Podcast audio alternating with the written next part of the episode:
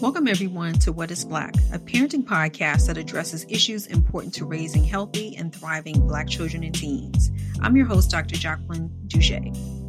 On today's episode, we're continuing our discussion about reimagining systems and institutions to better serve families raising Black children and teens, with a specific focus on Black girls. According to data from the African American Policy Forum's the facts to know about the status of Black women as we enter the Biden year series. Black girls are seven times more likely to be suspended from school than white girls, and four times more likely to be arrested at school. Black girls are over disciplined and over policed in our schools.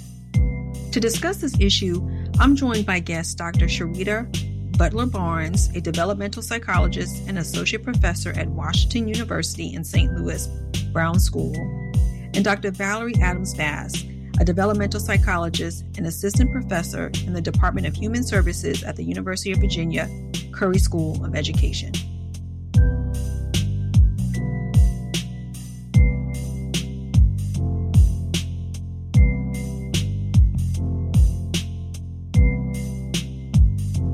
Welcome, Dr. Butler Barnes, to the show. Thank you.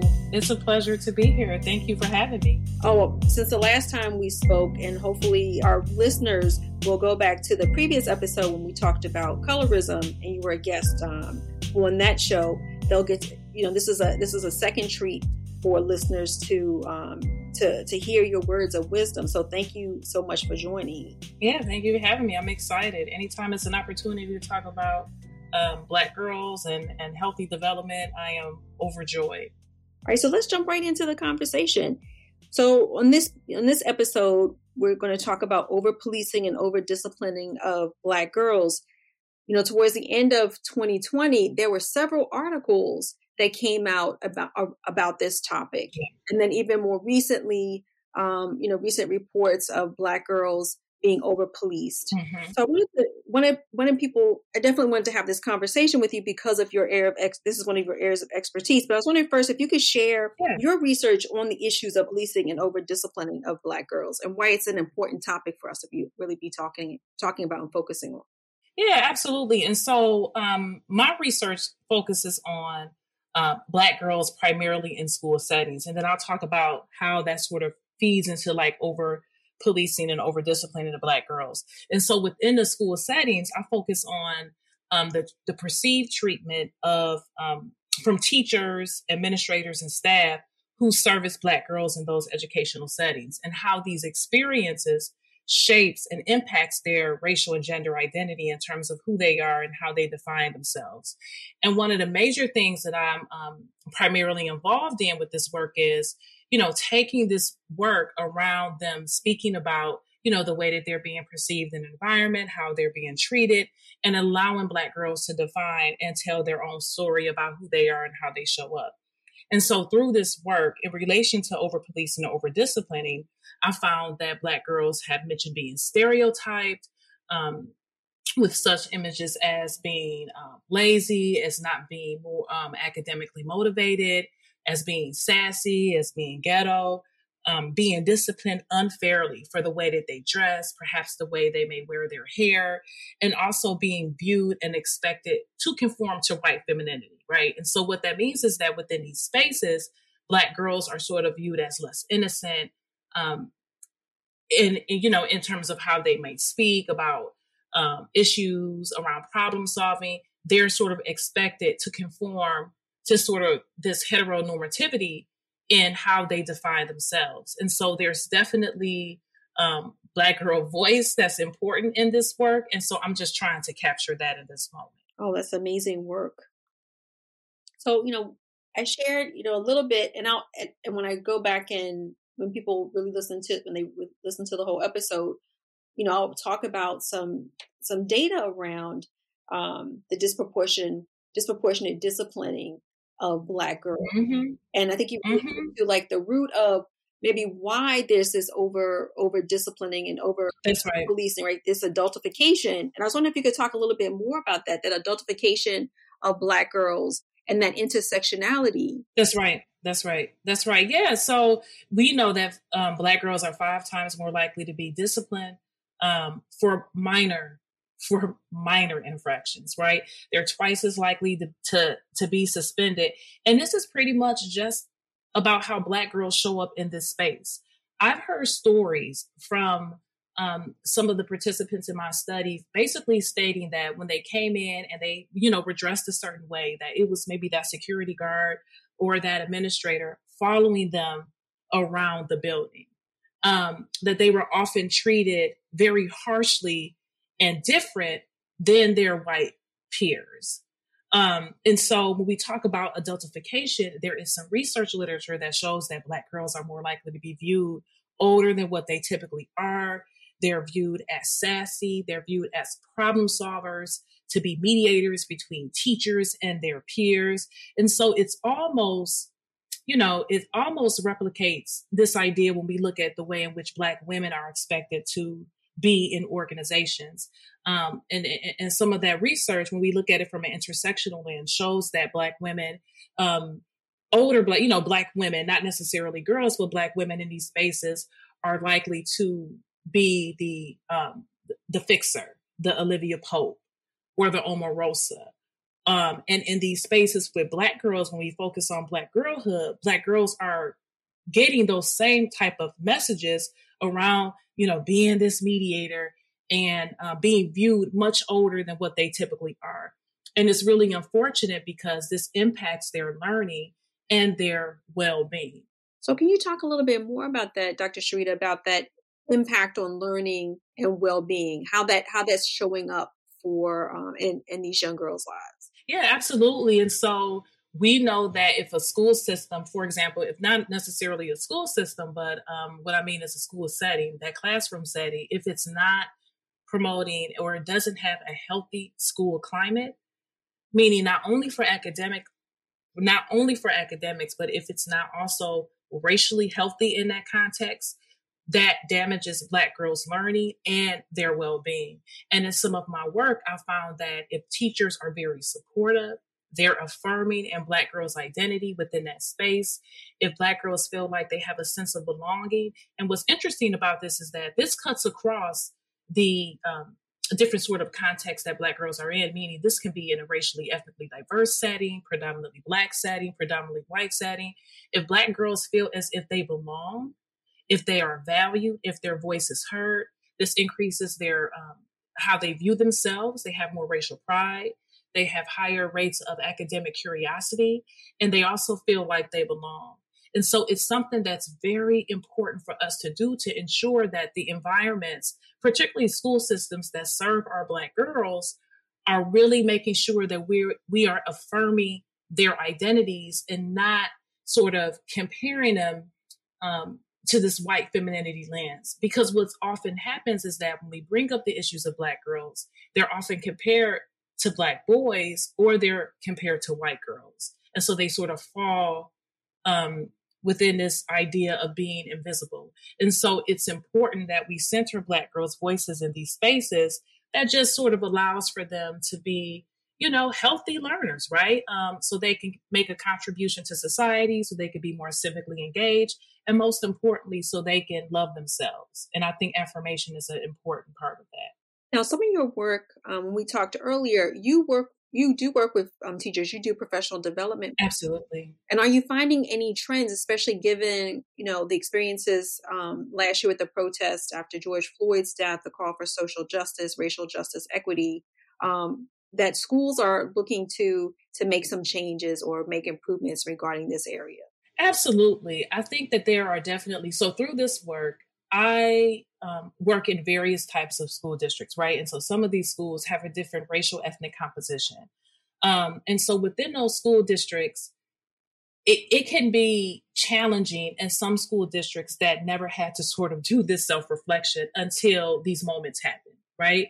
Um, as opposed to when you talk to their adolescents, when kids within that setting, they sort of can tell you that these things have been happening. And so I guess the answer to that question, I guess, you know, just being transparent is that some environments are more receptive to that work, while some are still trying to do this work and sort of understanding what is going on in real time. And so it's definitely been an eye opener. Um, teachers have been wanting this information, but not necessarily knowing what to do about it. Um, you know, sometimes there's resistance to talk about social justice issues and bring them into the classroom. But again, if we sort of center around what a healthy school climate looks like, part of that is affirmation of who's in your classroom. And so that's primarily what this work have looked like. It's been definitely positive, but again, because people come from, you know, have their own lived experiences, come from all of these different um, walks of life, um, sometimes that work can be challenging. If you've never had had to um, experience it, or you've never been called out in terms of addressing it. Yeah, and I could, I mean, I could definitely see that because I mean, I have the lens of being a mom of two black, two black sons. Mm-hmm. You know, historically, I think in, in, in things I've read and even my own personal experiences, right? I think I was ignorant to, I was really ignorant to the fact that there was such a um, such a such a such an area of concern, right, over policing mm-hmm. and over disciplining of black girls, right? Because you hear so much information about black boys, right? That's right. Yeah. And so it's kind of like, well, you don't you don't hear about it, so it's not a problem. That's right. So how how have you addressed that in your research and also in your profession to make sure that this this issue really is brought to the center so that it can be addressed? Absolutely. And I think that's a great question. And so, one of the things that I just want to make clear is that, you know, when we do this work through my own lens, I've been saying that we have to get rid of our language, which a lot of us scholars have, is this idea of, you know, we want to do the oppression Olympics. You know, who has it the worst? Is it black boys or black girls? And I think that's the wrong lens that, you know, we're using to really assist both populations. I think that Black boys have unique racialized and gendered experiences, and I think Black girls definitely do. And a lot of the invisibility of Black girls is really coming from, you know, and it really stems from Kimberlé Crenshaw's work when she talked about, you know, intersectionality and the fact that in some, you know, from the legal studies in, in some ways where if Black women experience harassment or discrimination at their place of employment, they were sort of, they had to choose either the race or gender piece, right? But they, you know, it couldn't be both. And I think more recently we're starting to see, and what I tell folks is that, um, you know, Black women compromise these two identities, marginalized and oppressed. So that makes these experiences unique. And this also translates to what's happening to Black girls within this setting. And also, I think it's room for both we can study black boys and be affirming of their identities and be you know acknowledging their own racialized and gendered experiences. But i think we can also do the same thing for black girls but we lose that when we do the comparison. And i like to call it the um, oppression olympics when we try to you know put folks you know put these populations against each other to try to see who has it the worst. I think that's the wrong lens for us to have. But but but i am very excited and encouraged and motivated that there is an increase of, you know, in, in terms of visibility for Black girls, that we're now starting to talk about Black girlhood and Black girls owning their own voices and defining who they are. And we're really making contributions, particularly in my area, um, developmental science, that we're now starting to understand how context, how family, how peers, how school settings shape Black girls' development by also making sure that we allow them to define who they are. Oh, that's amazing. Mm-hmm. Now you're you're also a mom, right? You're a mom of girls. Of two girls, yeah. How does you know? Again, I think it's kind of hard sometimes. I think to leave work at home or leave work at work, right? And and not bring it home, especially when yes. they center around children, center around um, you know being parents, right, of, of kids of, of black children. That's right. So I was wondering how how has how has your role as a parent either influenced your work or vice versa, your work influencing your parenting? Absolutely. I think that's again wonderful questions. Um, so one of the things though that I even had to do some self-reflection on is the way in which my black girlhood was, right? And so what I mean by that is that through my K through 12 experience, I am from Detroit. Detroit is a very hyper segregated city and our schools were a reflection of it. And so in terms of the affirmation of my identity and who I was with the, you know, with the help of my parents and the village and the kinship and it's, you know, the extended family and those within the school settings, my identity was always affirmed.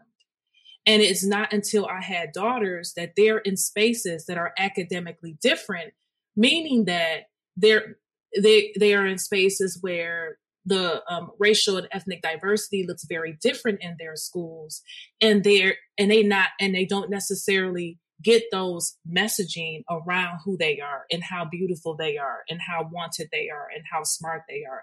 Because these are predominantly white schools that are that are um, high performing schools in the city but the context is particularly different. And so one of the ways that i had to challenge myself is that number one um, in my work is that black girls are not a monolith group black girls have different racialized experiences, right? Um, you have black girls that grew up in rural settings, suburban settings, urban settings. We have black girls that attend private or public or charter schools um, that are in schools that are racially and ethnically diverse, socioeconomically diverse. And so even having these conversations with my daughters, um, being um, one of the only friends at the party that have to wear a bonnet, right? When she um, has a sleepover and all the questions that she gets from that, that was not an experience that I had. And so with my own work, I am beginning to reimagine Black girlhood, but also recognizing the different lived experiences and the beauty, right, and the depth of what Black girlhood looks like. With my own daughter sort of telling their stories. So that's been that's been amazing. I don't think they would say that, but Well, I think you know, hopefully as as they get older, right? Everything you know, we kind of yeah. back right on our childhood, and then really, really either understand the gift it was, right? Absolutely. Or you can take from it, you know, to help to help your yeah because it you know it's interesting because it really wasn't until i watched um, amanda seales hbo um, stand-up comedy special that she was talking about her experiences attending a predominantly white school with her friends and how she sort of always was expected to be the person that always dressed best, that always had the flyest hairstyle, that could rap or dance automatically because she was black. And so at that moment, the next day, I had a conversation with my daughters, and they were like, Yes, that happens all the time. And I was like, Wow, like I've never had to sort of deal with that. And so, you know, we're like working through it. I'm learning, but they definitely have um, sort of sharpened my lens and how I define and look at what Black girlhood is.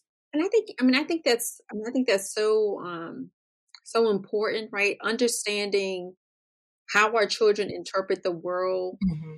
that they and the like you said everything is contextual right we talk about intersexuality intersectionality right. we also talk about context that's right but what but you know, what seems like the where the dots really connect, right, is how how they're socialized or racialized in these settings, right? Educational settings. Yes, yes. And in the broader world, and I and and I talked with you earlier, Doctor. I'm going to speak with Dr. Valerie Adams Bass a little bit more about mm-hmm. how media, right, how that plays, right? These absolutely how how how media has really played into how um, Black girls are racialized um, in these settings. And let me just, and can I just add one more thing? I just want to talk about the importance of, and so based on those conversations, it not only sort of shaped my research, but it also made me be more intentional as a parent. And so because I knew that the school wasn't affirming their identity in a way that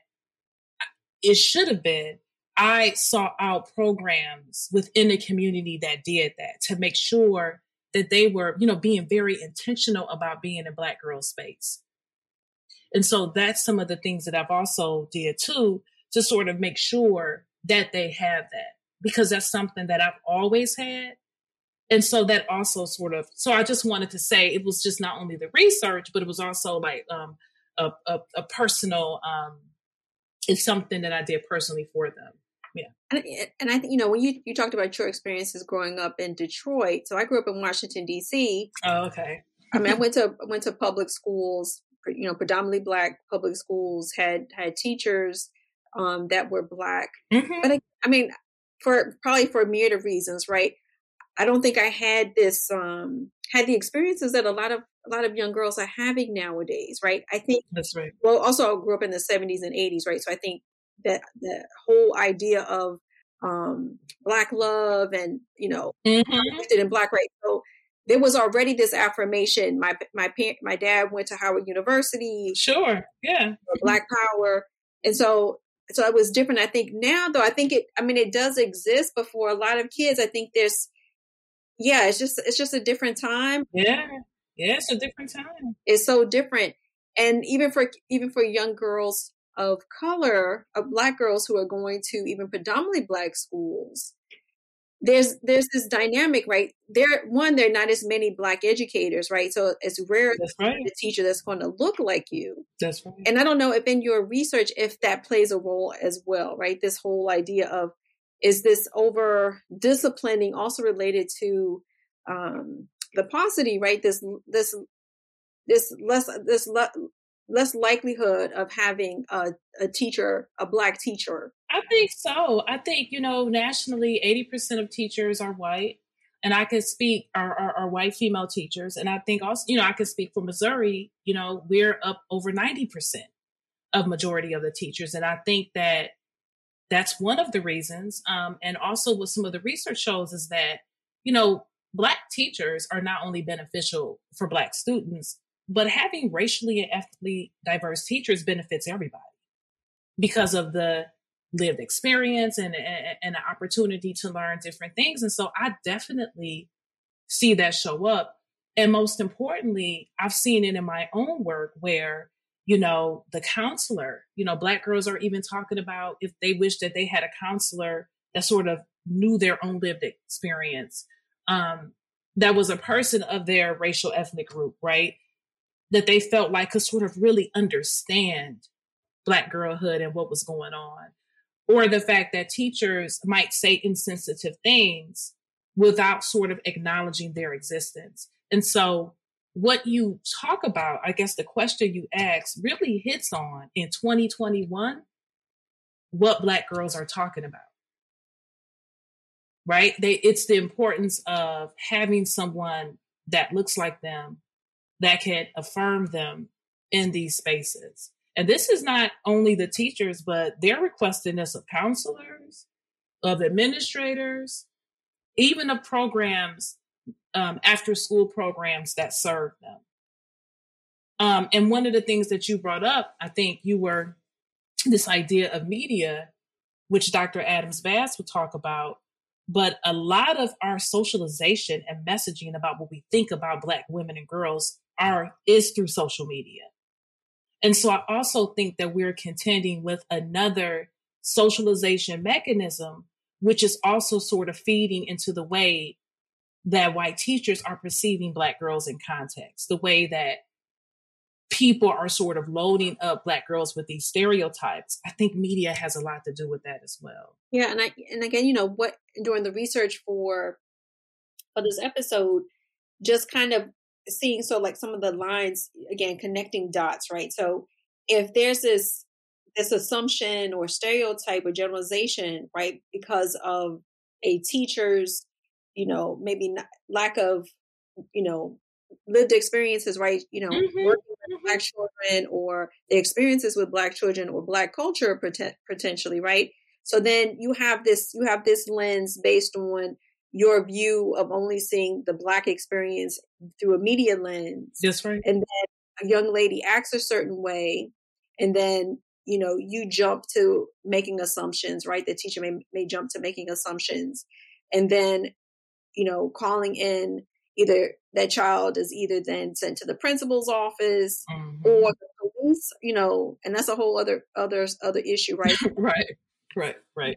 Uh, resource officers in school, which which can compound an already, um, you know, racial. Yeah, it just makes it worse. You know, it just it makes it worse. And you know, one of the things in this work is that, and I don't know if you know, we, I think we were going to get to this is, you know, people have to, you know, our educators, our, our, our teachers, our staff, these school resource officers, we really have to be, have to go through some intense training and some self reflection about what they think about groups, how they're socialized, like what are their, because a lot of these biases and stereotypes contributes to the action, to the disciplinary infractions that Black girls receive, how they're perceived in that environment, and how they're treated.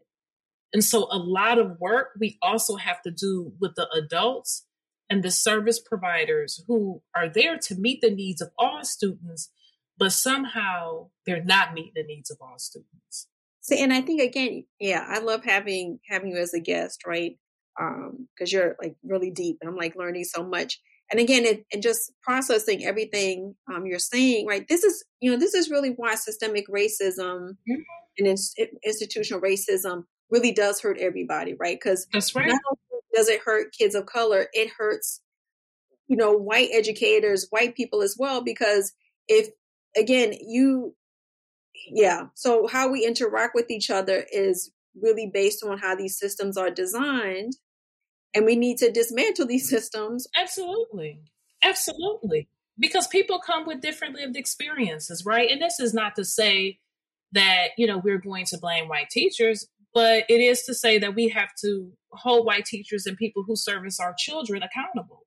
That means that you have to take account for your own lived experiences. You have to do some self reflection. You know, how were you introduced to race and ethnicity to people that look different than you? What mechanism has that been through, right? How were you socialized? What, you know, where are you getting your information from that informs you? And how does or does, you know, does that sort of feed into the work that you do every single day with our kids. And so we have to start there as well, because I think that's where a lot of the disconnection is at. And so when I go out to these school districts, I mean, you know, you have people well into their 40s or 50s who've never been challenged to sort of see outside their own lens because some of them have grew up in that neighborhood they went to that high school and they came back and now they're teachers or administrators in that same sterile white setting. And so if your only exposure is kids through a desegregation program and what you've typically heard, then you're going to treat those students a certain way. So it really is about this this this idea of how we're um, socialized. Does that make sense? Yes, it totally makes sense. Okay, okay. So, in your research, what ways have you found that really would help address um, the the issue of over policing, over disciplining of Black girls in schools? You know, one of the things I think is that we need to center Black voices. Um, we need to center Black girls' voices, and what does that mean? You know, we use a their numbers are great. Numbers are great because we can see the disparities that exist. Like we know that um, Black girls are five times more likely to be disciplined, um, um, twice as likely to be suspended. But I also think we have to do and engage in some narrative, some storytelling, allowing Black girls to sort of name and define what their experiences is like every day in a particular context. I also think we need to view it from a strength based lens. Some of the work, you know, more recently we've become, um, you know, we're using the strength based lens but some of the work with Black girls have been viewed from a culture deficit perspective. Um, me, you know, meaning that you know we're we're we're just focusing on pregnancy rates. We're focusing on, um, you know, um, obesity. Not to say none of those things are, are are not important. I'm not saying they're not important, but I'm saying that if we don't do the work as practitioners or scholars, and and sort of doing this self reflection, then the work that we're going to put out is going to tell this sort of um, cultural deficit narrative. So I think a strength based lens, centering Black girls' voices, and we u- need to use methods that honor Black girls' lived experiences. And so what I mean by that is, you know, what theory, and I'm speaking for the social scientists or even educators, what are we using to explain a phenomenon of development? Are we using a one size fits all model that isn't intersectional that doesn't really you know it, it, look at the um the effects of race and gender and class right and so that's important as well too and also the fact that black girls are not monolith so there is diversity in socioeconomic status there's diversity in the school settings um, the neighborhood settings that Black girls attend. And so I think if we start there, and I know that that's a lot, but that's just typically, I think, how we can sort of typically what I see in this work, but also I think how we can sort of continue to make sure that we are allowing Black girls to define and name their own reality. So, centering Black girls' voices, viewing from a strength based lens, and really looking at the research and asking ourselves are our methods and frameworks honoring Black girls' voices and lived experiences? I think that's a start. Oh, I think that's a wonderful start. And before before we end our conversation today, I'm asking all my guests this year for you know for this particular season to think about how can we reimagine, right? Given the COVID era we've gone through, um, mm-hmm. uh, you know, fight for racial justice, social justice. What are your thoughts about what are the opportunities? How would how would you reimagine how we can better support Black girls? Yeah, great question. And so one of the things I think is that we have to get out the four walls of the academy. And what I mean by that is that we have to um, communicate our work to non-academic audiences those persons that are on the ground and that serve our Black girls. This is practitioners, social workers, counselors, um, principals, school districts. We need to offer, you know, translate our research to practice. Um, we need to talk about professional development. Um, and we also need to collaborate with organizations as well. One of the organizations that service girls that I can think of right now is Girls Inc they're very important. They're they're important to the community, but they're very intentional about creating Black girl space and honoring their voices. And so I think that if you are a scholar that's engaged in this work, it is very important. It is imperative that you partner with organizations that are on the ground working with our girls communicating to non-academic audience those persons who who service our population I think it's so imperative. And it really would help us reimagine how we can better support Black girls because, you know, we have the literature, we have the findings, we also have Black girls' voices. We also know what practitioners are doing with our information. And we can also learn from our community organizations as well about what works and what doesn't work. But I think it's got to be a team effort. You know, it, it, it has to be the village. And I think that if we can do, you know, incorporate these pieces, I think that's how we can better support Black girls. Thank you so much, Dr. Butler Barnes. This has been a wonderful conversation. I know. Thank you so much. I'm so anytime it's a conversation around Black girls, I am ready. Yeah, this was this was amazing. This was amazing. Thank you again for having me.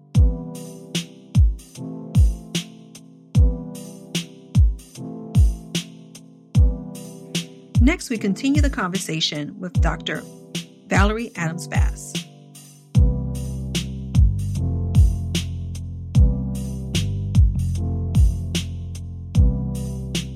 Right, so I spoke with Dr. Sheretta Butler Barnes on the topic of over disciplining and over policing of Black girls. And in our conversation, you know, I mentioned that I was also going to speak to to you, another, you know, renowned expert about how really media, right, and media portrayals um, impact um, how girls are over policed and over disciplined. And I love the question that you posed um, pre interview How do the identities of Black girls get policed? And so I wanted to get your response. Uh, also, the response based on the research that you've that you've done um, in this area. Absolutely. So again, Jackie, thanks for having me. I'm happy to be here and be a part of this conversation, an important conversation um, to have, particularly thinking about media, because so often we are aware that it's here. It's is its presence, but we don't really consider the implications until we see some non-fictional assaults that occur, right? And then we start to think about the trauma associated with seeing people, you know, assaulted and killed and murdered by police, women, girls, children. So that was probably a little bit heavy to start out with, but I just want to contextualize that media, you know, is here, especially visual media, you know. So when we're thinking about visual visual media in the images of black women, um, those images are really what shape how people perceive and come to understand black girls unfortunately so you know oftentimes in the literature um, where we are speaking about the experiences of black girl, we're ta- we talk about the adultification of black girls, right? So oftentimes that adultification comes from the images that people see, televised images or visual images of, of women, most often black women. And then those images are used to interpret the behaviors and uh, expressions of black girls, which is unfortunate. So you do have not just the adultification because of the need to socialize girls, you know, racially socialize girls and prepare them to navigate racial structures and systems,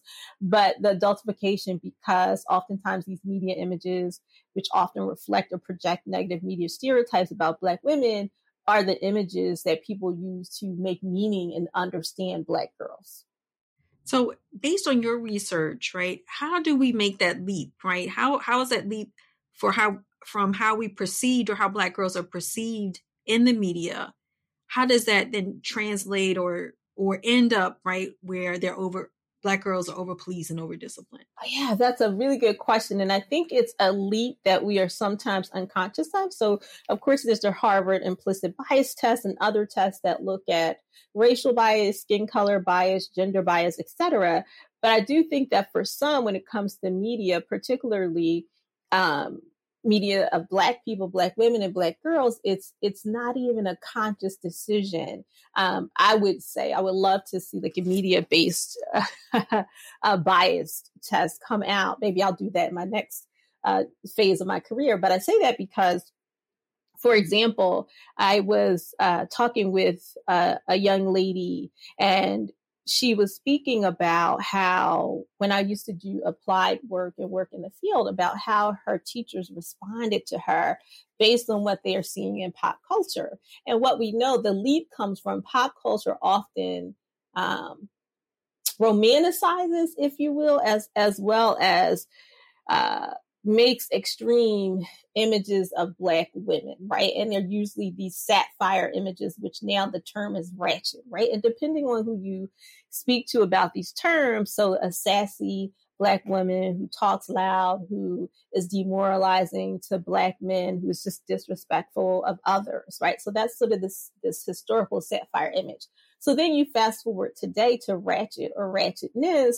And while some say, you know, we have come to accept that term and turn it on its head and make it something it isn't, really, when you have people who don't have that cultural context, often white educators or white therapists and doctors, and all that they see is these images projected that are, you know, Black women being loud, Black women being rude, Black women fighting with one another, particularly when we're talking about reality television then what you find is that that that perception is then you know black girls are thought about in that way right as well as so it's not just that we're thinking about or people are thinking about black women so there's a need to suppress their voice right and to control their bodies.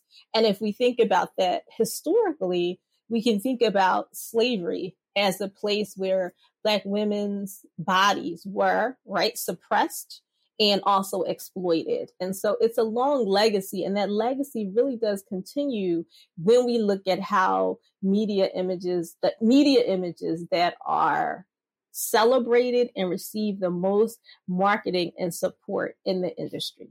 Yeah, I mean, the more you know, again, the more that the more that you're you're speaking to this issue, I mean, everything sort of is like, you know, is the dots are connected and you know, as I discussed before, you know, there there's plenty of data and and, anecdotes about experiences of black girls um in our media right? We, we've seen images of them being being policed right? Absolutely. Or over disciplined and this idea of this cultural competency of our educators and even our like you said the other systems the the judicial system criminal justice system and, you know, it makes me wonder, it's like, eh, you know, should that be, you know, a standard, right?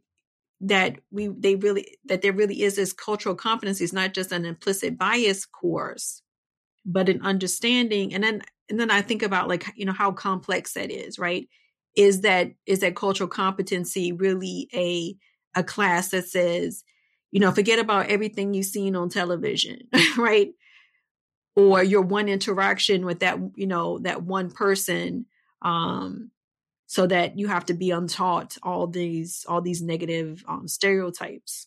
Yeah, you know, I think there are a couple of things to be said. This is such a big topic and, and it may sound like a leap or a jump. So I do want to share some share a few things. So, you know, a few things to to share and to think about as it relates to, you know, the policing of black women's and black girls, which is the topic of this. And so how then they are suspended and, and literally policed and, and become part of the adjudication system or juvenile justice system. You want to think about, you know, really this the beauty ideals, right? So beauty ideals, American beauty ideals have really been based on meekness and white women, white women and meekness. And, and, and, and that has been the standard of beauty and the ideal. It isn't until more recently, and I talk about this in a couple of my chapters, it isn't until more recently where you began to um, see more Rubenesque if you will, white women in television shows celebrated as musical artists. Prior to that, you didn't really see that phenotypic diversity among white women, and that has been the ideal in media. So the alternative or alternate for Black women is much more diverse. It's phenotypically diverse. If you think about sitcoms, um, you know, maybe the characterizations aren't diverse. So you might see, you know, um, a mammy, you might see a sapphire, but it's phenotypically diverse. There's usually someone who's overweight or, or what we might consider obese or chubby. Um, there's slim. They're all different kinds of body types of black women in televised media and and uh, and dramas and movies, big screen movies, what used to be big screen before COVID 19, and also as a musical artist, right? So you do get an opportunity to see this phenotypic variety. And what my research has shown, and one of the, the projects that I'm, I'm working on now, we've seen that black girls tend to have, and other research researchers' work has shown this, black girls tend to have a higher self-esteem and a higher self-concept than all of their other peers. So compared to white teen and young adult girls, compared to Latino, Latinx younger girl, girls and adolescents, compared to Asian American, compared to all other ethnic groups, these girls tend to um, have higher self-concept and self-esteem. And and and my early study, and one of the things we're digging back into now is the focus groups. We saw that you know these girls tended to prefer televised media or visual media images that represented or showed diverse representations of black girls. So when you're talking about like this alternate image and undoing and learning, black girls do get that right? And then the racial socialization messages that are communicated to them about their beauty from both their mothers and their fathers also play a part in um, the idea of you know self concept and, and and beauty, what the ideal beauty is. Um, I would be remiss not to talk about um, and have a chapter coming out, really another media chapter coming out that's geared toward white women who teach black girls, right? Um, teaching beautiful brilliant black girls. And in that chapter, that's the name of the text. And in that chapter, you know, one of the things I talk about is, you know, the chapter is a matter of media, cultural appropriation, and expectations of black girls. So what what I do talk about in relation to beauty in that chapter is that right now in this cultural moment, what we're finding is that those aesthetics that were historically preferred within the black community are now really being commodified by non-black women like the Kardashians, right? So whereas before having, you know, large hips, having full lips was considered non-attractive in mainstream communities, now you find that there are non-white women commodifying that aesthetic that was before a preferred aesthetic that was celebrated within the black community yeah i can i can definitely i can definitely see that. And i love how you know your work is really again you you know you're translating your research into into things that are practical for educators. And i hope that you know many more educators will have the opportunity to read that information. And again as part of this continued journey about how do we look at implicit bias and how does it form right? And i think what's even even more striking is you know when we talk about racism you know, impacting communities of color. I think these are these are examples of how racism impacts everyone, right? Because if the white if the norm is meek, blonde, white, and you don't fit that mold, then that just perverts everything, right? It perverts ideals about who you are as a white person and your ideals of what you know people of color like and then and the same thing for for people of color right? The, the ideals get perverted because of this white normative quote unquote ideal. Absolutely. And it really absolutely. and it's hurting everybody. It is and I, and that's a nervous chuckle not a joyous chuckle and i say that for a few reasons. One you know this commodification of, of black body aesthetics is celebrated among white women, but not necessarily celebrated among black women. And when we're talking about black girls, if we want to go back to the everyday black girl, when black girls hit puberty, prior to puberty, they're probably about this roughly the same BMI, you know, growing at the same rate as non-black girls. But once they hit puberty, they actually have a heavier bone density. Their their bodies tend to mature more quickly. And so going back to my early statement of, you know, seeing visual images of black women behaving and looking a particular way when you see a, a, a, maturing black girl who has a body that's growing into a woman and more woman that's more mature than you would expect for her age people respond to her.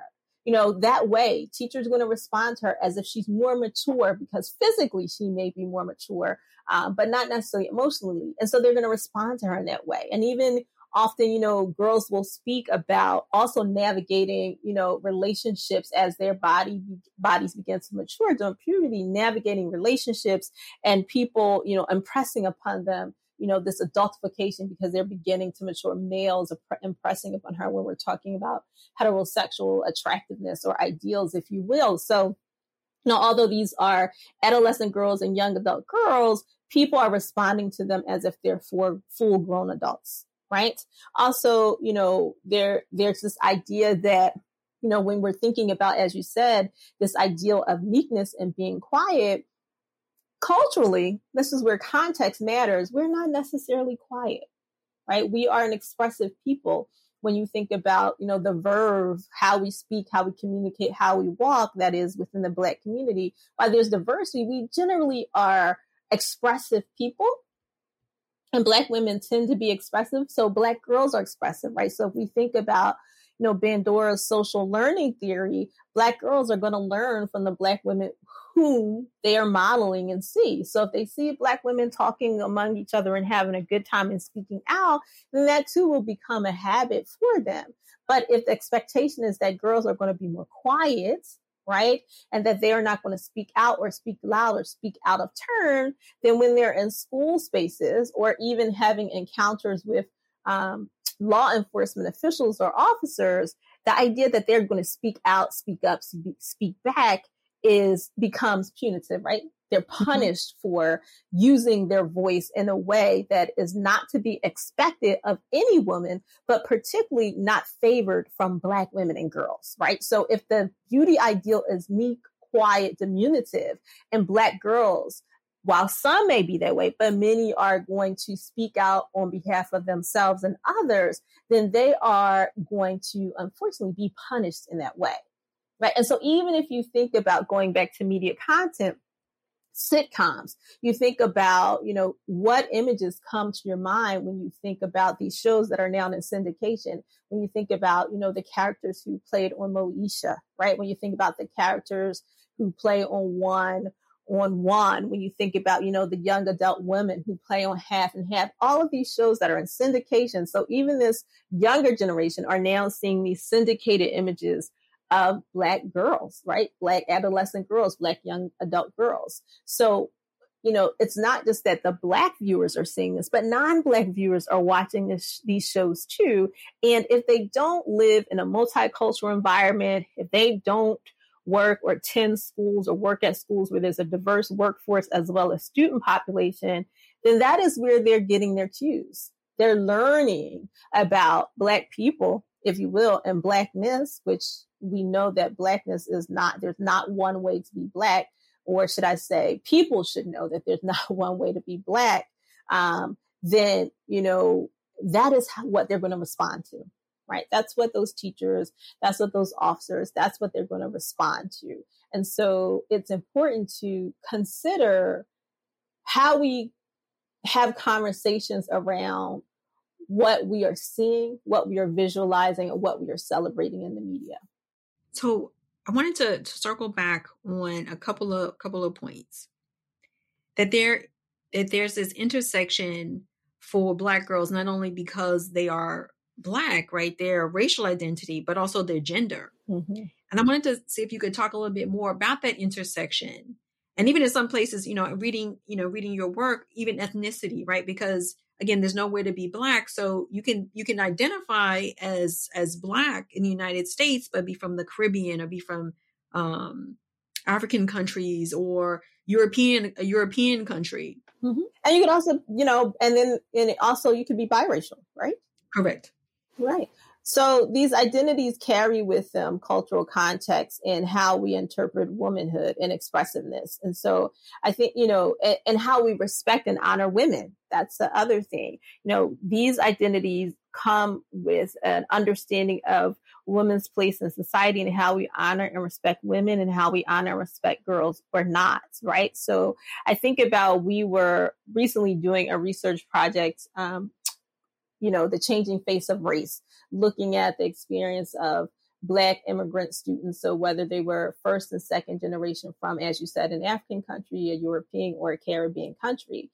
And, you know, there was one young lady from an African country who was part of our study who spoke about how in school for her, you know, adjusting to eh, public education in America meant that there was more discussion and autonomy around her gendered identity than it would be at home, which was an interesting perspective in that. And what she meant by that, she gave examples in that and in health classes and physical education classes, they had sexual education classes and they talked about, you know, girls' rights and women's rights, where ordinarily, where she, the country she had come from, there was no discussion or expectation of rights for women and girls. Right. So that's a very different experience than a black girl who has been raised in the United States, multi-generation, who's had to navigate racialized experiences, who has seen her mothers and her aunties and her grandmothers navigating racialized experiences that are associated with her gender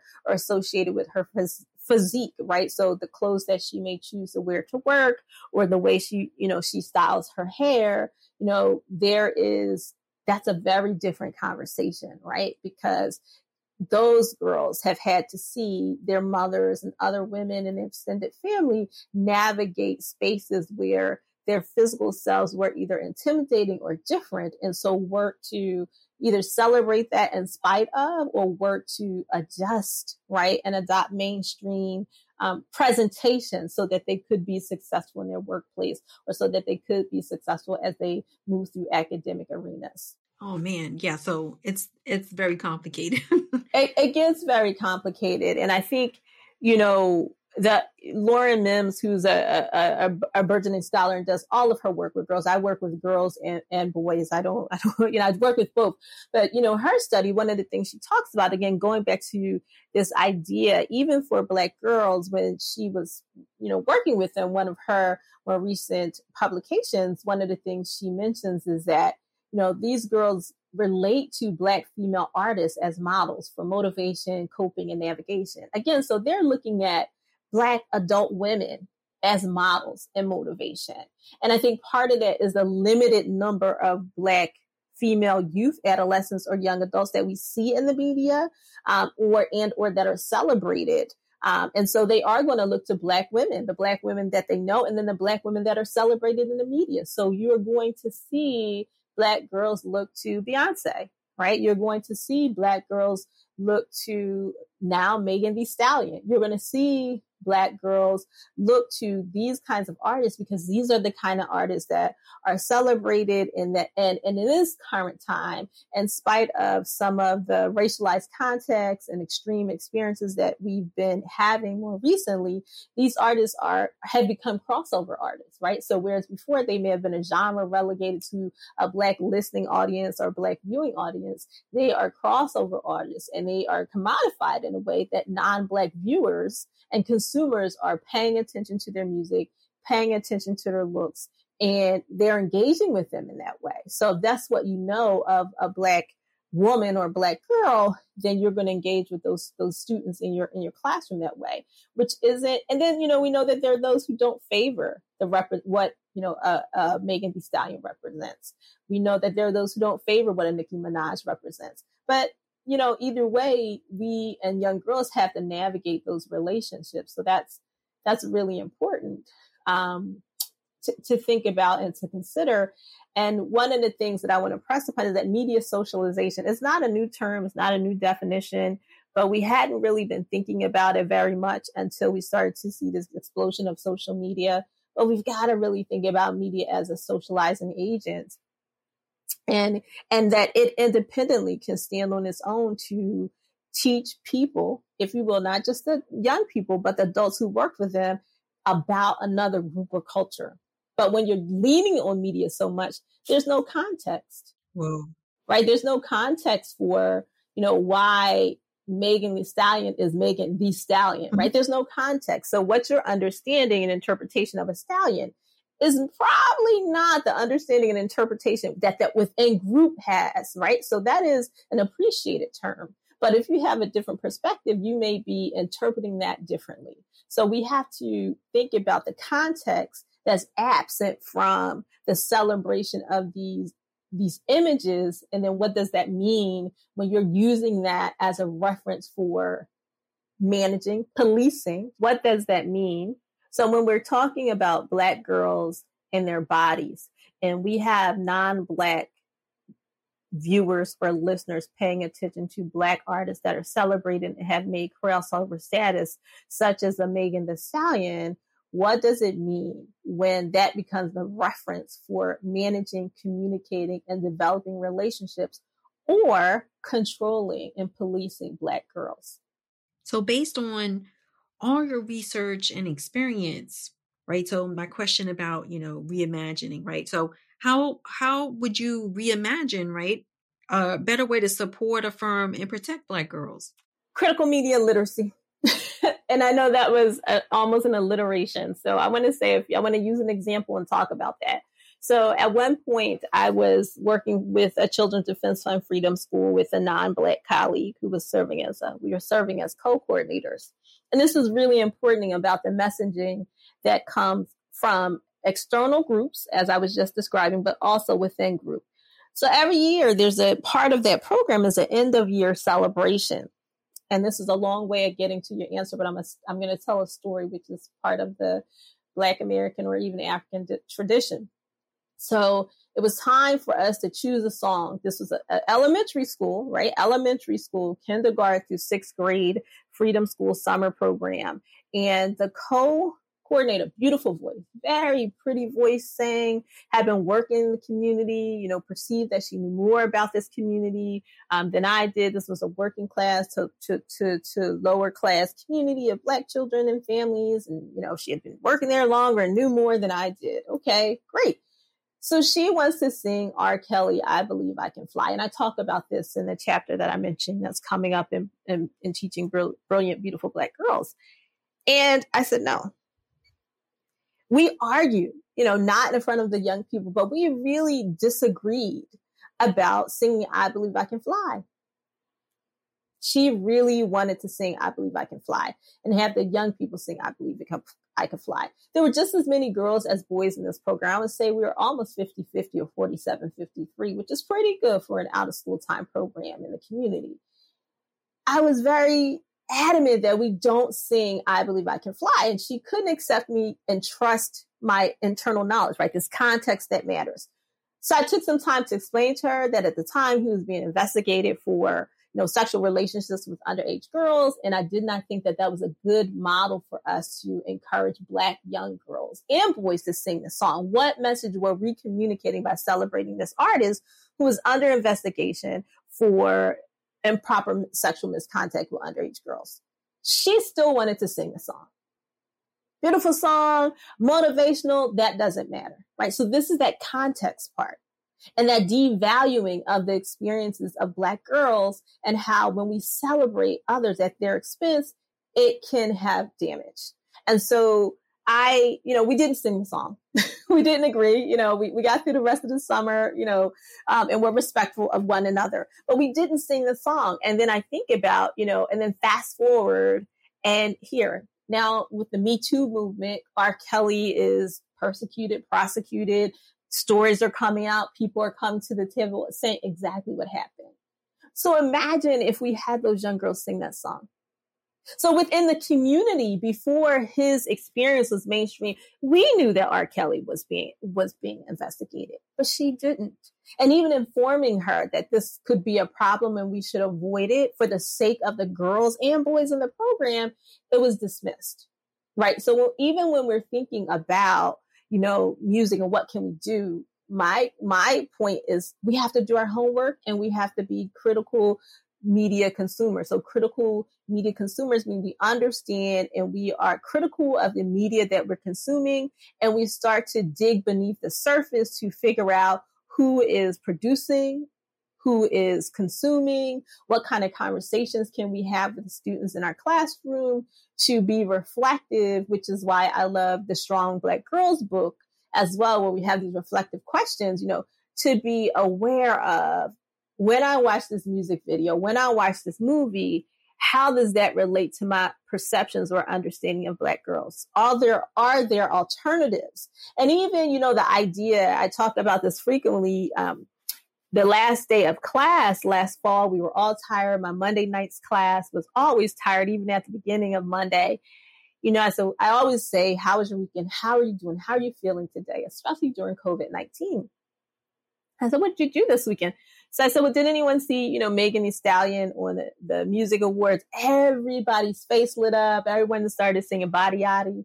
You know, hey, we're ready then you know, okay, I'm shaking out of my tiredness, my fatigue. I just, you know, they were happy and were commenting on Megan and what it meant to have her sing that song and what it meant to see dark skinned black girls dancing and this platform. It was an interesting just how are you doing? Did you see Megan Thee Stallion, right?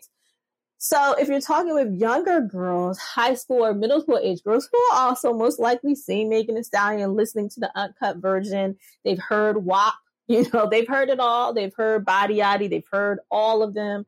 Um, how can you have a conversation with them, a both and conversation? And that requires you to be more literate consumers, to learn more about the artists that you're celebrating or choosing to connect with your students, because it is a good way to connect with your students when you understand what they're watching, reading, listening to, what social media platforms they're using the most and what's trending. That's a very good thing. But can you go beneath the superficial surface, surface, right? This idea of, you know, the commodified black identity that we're seeing in these in these visual spaces and have a deeper conversation. And that's going to require that you be a critical consumer of media.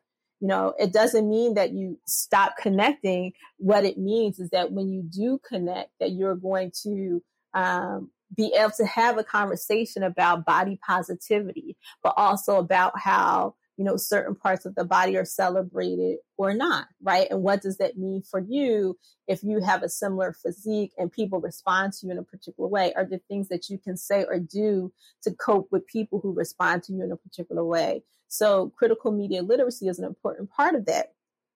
And when we think about racialized, I like to call it racial media literacy um, because oftentimes, you know, while you may be celebrating or within group may be celebrating a Megan Thee Stallion or another artist or Nicki Minaj, there's another group on the internet who is putting out some negative messages and negative memes about these women that and, and these girls that you celebrate.